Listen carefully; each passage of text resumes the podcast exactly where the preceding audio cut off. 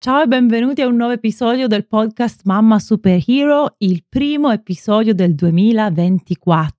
La settimana scorsa abbiamo parlato dei miei fallimenti del 2023. Sono stata onesta, aperta, vulnerabile e ho ricevuto dei messaggi davvero incoraggianti in cui mi avete raccontato che anche voi avete paura del fallimento e che avevate nascosto alcuni dei vostri fallimenti o dei vostri errori ai vostri figli, ma che il mio episodio vi ha dato il coraggio di condividere anche questo aspetto della vostra vita con i vostri bambini. Oggi mi è sembrato opportuno raccontare anche dei miei successi e allora dopo la sigla sigla sentiamo i miei successi del 2023.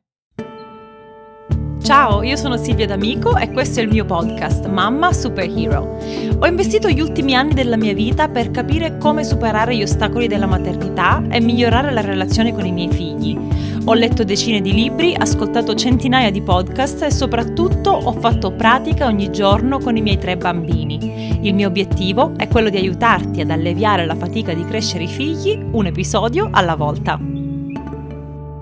Appuntamento fisso, primo appuntamento dell'anno con i miei ascoltatori, gli ascoltatori fedeli del podcast Mamma Superhero. Prima di iniziare vi voglio ringraziare. Vi voglio ringraziare perché ogni settimana vi mettete le cuffiette, mettete play, ascoltate i miei episodi in macchina, eh, mentre fate una passeggiata, mentre vi preparate per andare al lavoro. Il vostro supporto non lo do per scontato, sono contentissima che questo progetto continui. Ci sono quattro anni pieni di podcast, più di 230 episodi e voi siete sempre con me. Il modo più efficace di sostenere il mio podcast è quello di lasciare una recensione, ma anche di condividerlo con le vostre amiche, di pubblicare uno degli episodi sui vostri social. Mi fate un grandissimo favore ed è un aiuto incredibile, dato che tutto questo lavoro è gratuito e io lo faccio per voi, ma anche per me.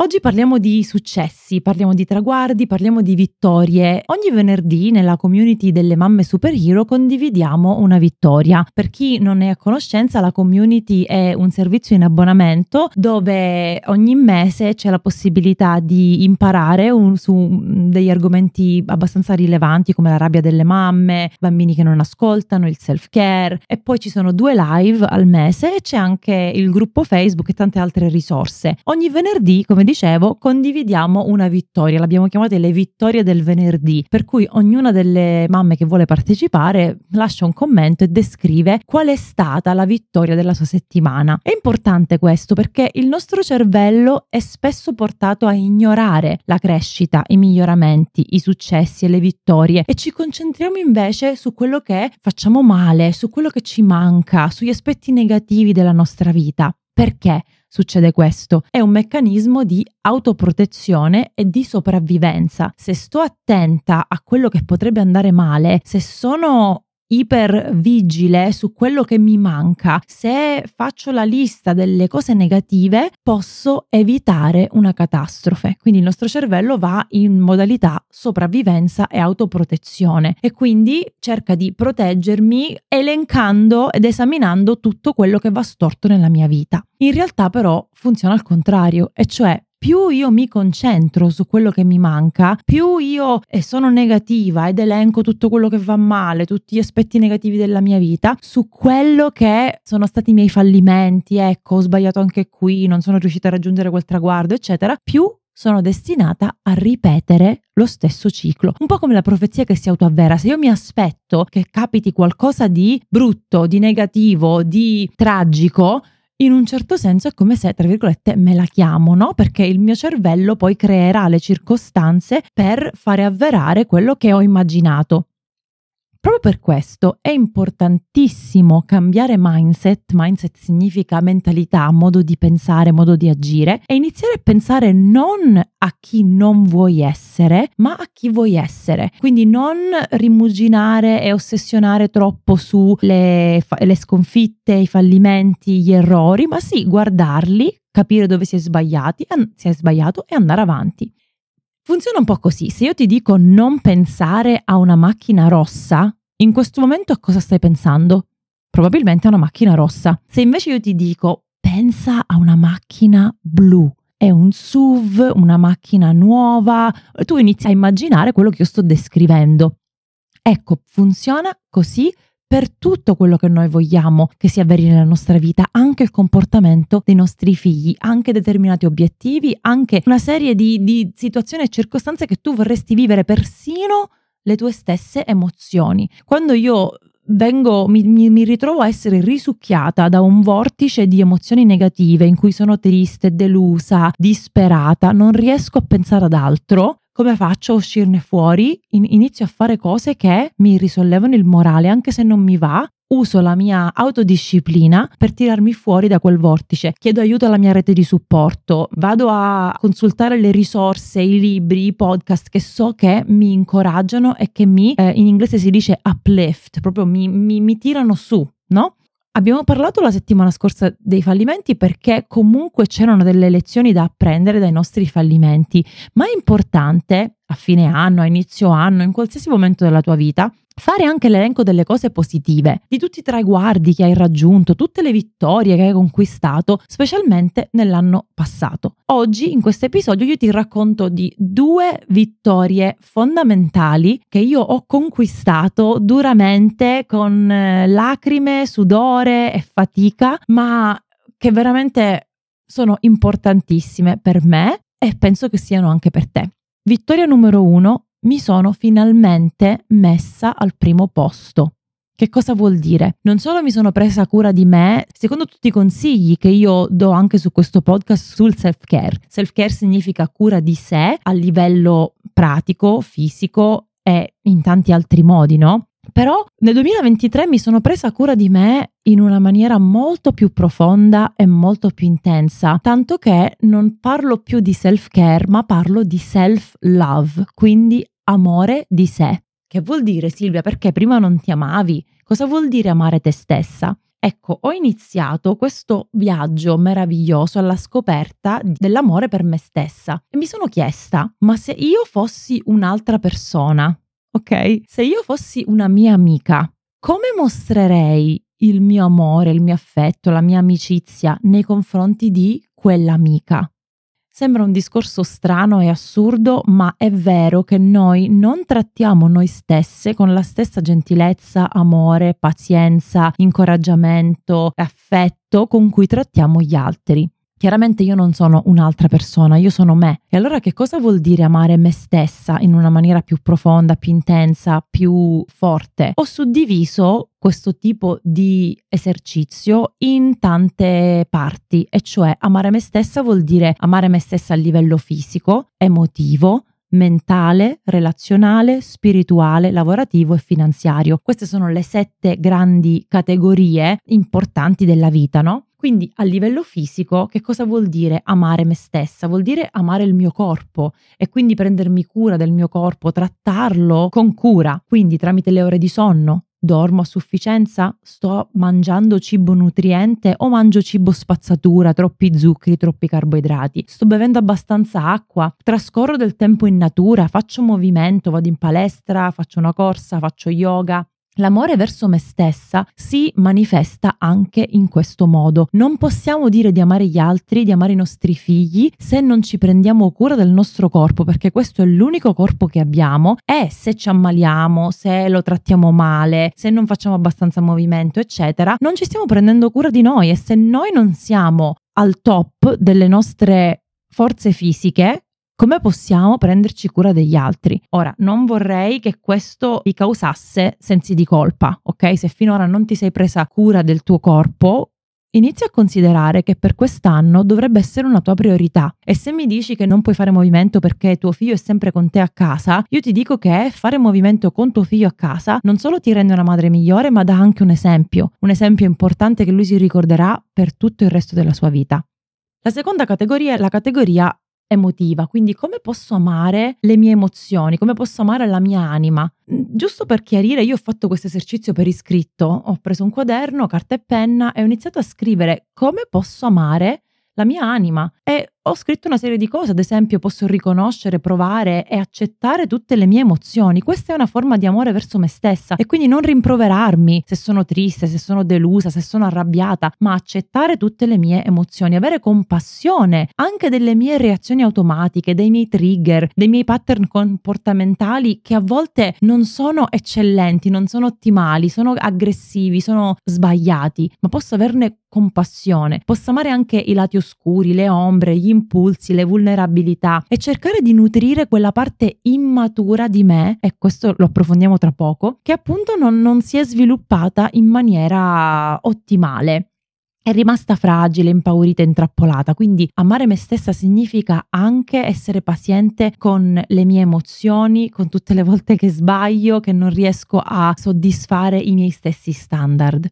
A livello mentale, che cosa vuol dire amare me stessa e prendermi cura di me stessa? Lasciare andare pensieri ossessivi, lasciare andare un dialogo interiore tossico e negativo, prendere il controllo della mia mente, dei miei pensieri e nutrire la mia mente con pensieri utili, produttivi, gentili. Io dico sempre a Zoe quando lei viene da me e mi dice mamma non posso dormire perché sto pensando a questa cosa brutta. Ok amore, va bene, stai pensando a una cosa brutta, però ti devo insegnare una cosa importante. E cioè abbiamo tutto l'aspetto di accettare e legittimare le emozioni che lei sta provando, ma poi quello è un momento importantissimo per insegnarle una lezione in questo ambito, e cioè che lei decide i pensieri che fa entrare nella sua mente. Quindi se hai paura perché hai visto un cartone animato che ti ha fatto paura, adesso le immagini ti girano nel cervello, ok, lo riconosciamo, prenderemo dei provvedimenti, ma la cosa da fare adesso è che tu impari a mettere nella tua mente dei pensieri positivi gentili, produttivi. E allora ti stai prendendo cura della tua mente oppure no? E poi le altre quattro macro aree che ho menzionato all'inizio sono relazionale, quindi stai prendendoti cura delle tue relazioni con eh, parenti, amici, colleghi di lavoro. A livello spirituale ti stai prendendo cura del tuo spirito, perché l'essere umano ha uno spirito e quindi per me significa coltivare una relazione profonda con Dio, ricevere il suo amore, la sua pace, la sua gioia, pregare, eh, meditare e quindi avere un, una relazione personale, ne ho parlato qualche settimana fa nel podcast mm, dove mi sono aperta sulla mia fede, e quindi quella è un, una forma di self-love, cioè praticare la pratica spirituale che rientra nelle mie credenze. E poi a livello lavorativo e finanziario, a livello di carriera, sei soddisfatta della tua carriera? Hai un lavoro che ti risucchia tutto il tempo e tutte le energie? Oppure è un lavoro che ti motiva, che ti stimola, che ti apre la, la creatività e l'immaginazione e che mette a, a lavoro i tuoi talenti e, e le tue abilità? E a livello finanziario, Prendersi cura di sé, amare se stessi vuol dire anche essere furbi e saper gestire bene il denaro. Queste sono quindi le, qua- le sette macro aree nelle quali possiamo esercitare il nostro self-love e questo è una mia vittoria perché io l'ho fatto nonostante le difficoltà personali, familiari, lavorative del 2023. Io sono riuscita a mettermi al primo posto non solo praticando self-care ma praticando anche self-love in questo modo come ve l'ho descritto proprio adesso.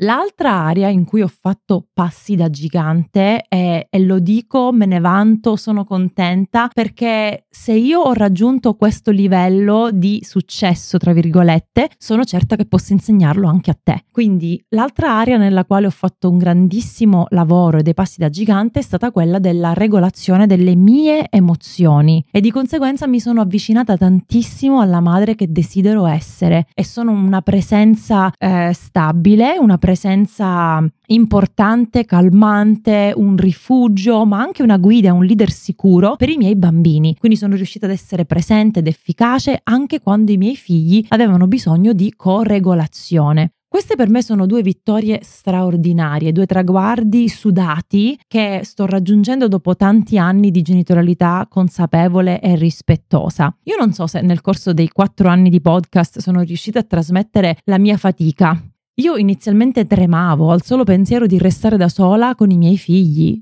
Non era tanto una paura consapevole, ma quanto una sensazione fisica, cioè il mio sistema nervoso andava in tilt a livello conscio, subconscio, fisico, emotivo, mentale. Vivevo con l'ansia a fior di pelle e qualsiasi comportamento immaturo dei bambini mi mandava fuori di testa, cioè le cose normali come i bambini tornano dalla scuola e hanno un crollo perché sono stanchi, è mancata la mamma, sono agitati, eccetera. Oppure si deve fare il bagnetto, oppure si deve spegnere la TV. Tutto era sempre una tragedia. E come dico sempre, quando tutto è una tragedia, quando la modalità sopravvivenza diventa la modalità standard di vita di una mamma, c'è qualcosa che non va. Perché quelli devono essere momenti di eccezione ma in una famiglia di solito ci dovrebbe essere armonia, serenità, affetto. Per me era tutto al contrario, non le tragedie erano la norma e la serenità veramente un unicorno raro.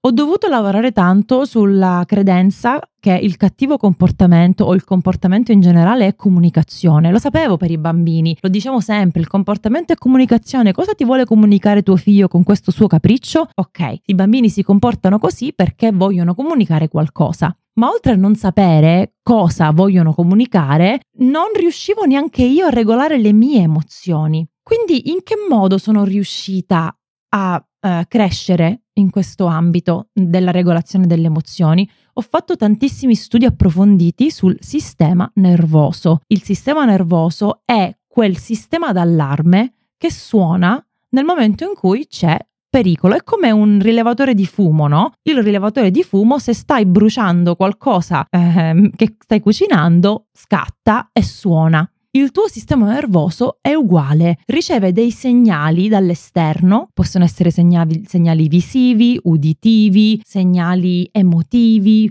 possono essere segnali che fanno riaffiorare dei ricordi e improvvisamente fanno scattare l'allarme.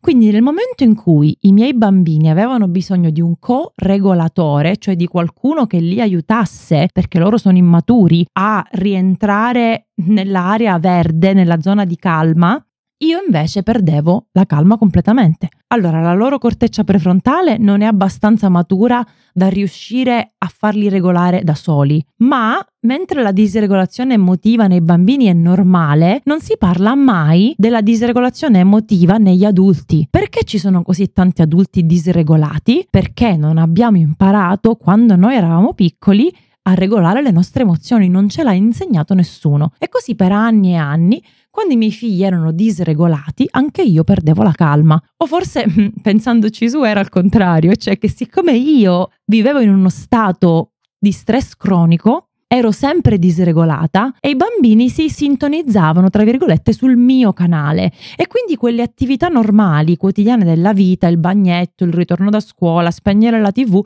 diventavano completamente impossibili.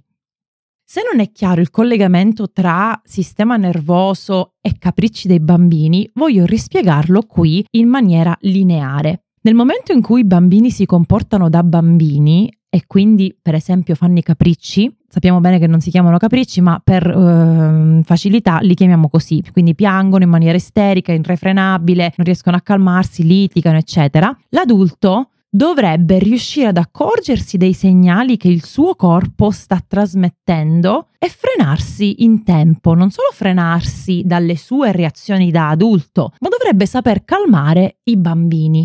Ora, come si fa a insegnare ai bambini qualcosa che noi non abbiamo imparato? Impossibile. Per questo è importantissimo imparare a conoscere il proprio sistema nervoso, le proprie reazioni, perché tantissime mamme, tantissime nella mia community, sui social, dopo i miei corsi, mi dicono ok Silvia, io l'ho capita questa teoria, lo so benissimo che urlare non serve, picchiare non serve, che bisogna dire queste risposte, che bisogna eh, offrire un abbraccio, che bisogna... Ma poi nel momento non riesco. È così? Succede a tutti.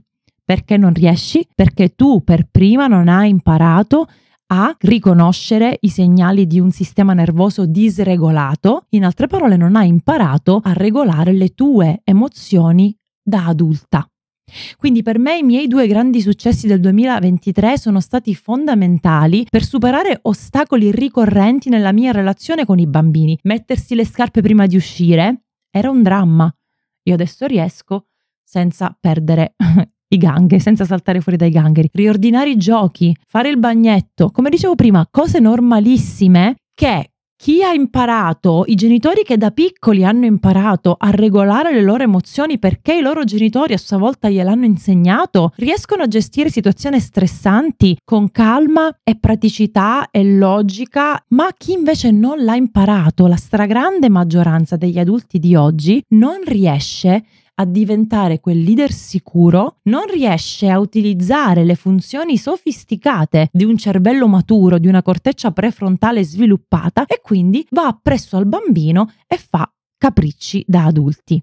Il fatto che io adesso abbia raggiunto questi due grandissimi traguardi non significa che sono perfetta e non sbaglio mai. Anche io continuo a fare degli errori e come ho detto la settimana scorsa, gli errori sono occasioni di crescita per me. Quindi mi capita che parte l'urlo molto più raro di, al, del, rispetto al passato. Quindi che faccio? Chiedo scusa, faccio un'analisi veloce di quello che mi ha portato a reagire in maniera non ottimale, in particolare mancanza di self-care e self-love e poi l'incapacità di autoregolarmi. Quindi sta tutto qui per diventare la madre che vuoi essere, devi prenderti cura di te e amare te stessa almeno tanto quanto ami tuo figlio perché i tuoi bisogni sono importanti tanti quanti i suoi, i tuoi desideri sono importanti tanto quanto i suoi. Tu non, non sei un essere umano di seconda classe solo perché sei madre e tuo figlio viene sempre al primo posto. Assolutamente no.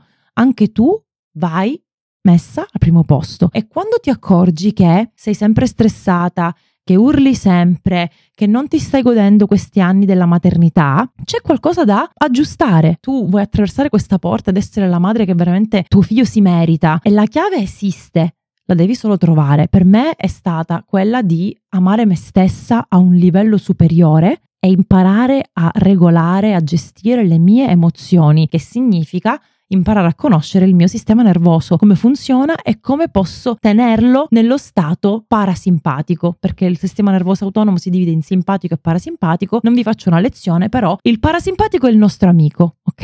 E allora, quando sbaglio anch'io, chiedo scusa, cerco di esaminare la situazione e dire ok, perché ho reagito in questo modo? Le mie emozioni erano completamente fuori controllo, mi sentivo ignorata dai miei figli, il battito cardiaco accelerato, le mani mi sudavano, il calore in faccia, insomma ci sono state una serie di reazioni a catena che mi hanno portato a urlare e da una parte mi devo riposare, da una parte mi devo prendere cura di me, da una parte devo ancora crescere in questa area, in questo ambito. Ecco, questi sono stati i miei traguardi, i miei grandi successi del 2023, sui quali continuerò a lavorare per sempre, perché sono veramente la chiave del benessere non solo come genitore, ma come persona e come essere umano. Se vuoi raccontarmi quali sono i tuoi successi del 2023, ti invito a farlo, magari vieni sui miei social, mandami un messaggio o se farò un post collegato potrebbe essere simpatico invece di concentrarci sulle cose che non abbiamo raggiunto, su tutti gli obiettivi che abbiamo abbandonato, i buoni propositi che abbiamo fatto l'anno scorso che non si sono avverati e così via. Sarebbe bello invece concentrarci per una volta sui progressi,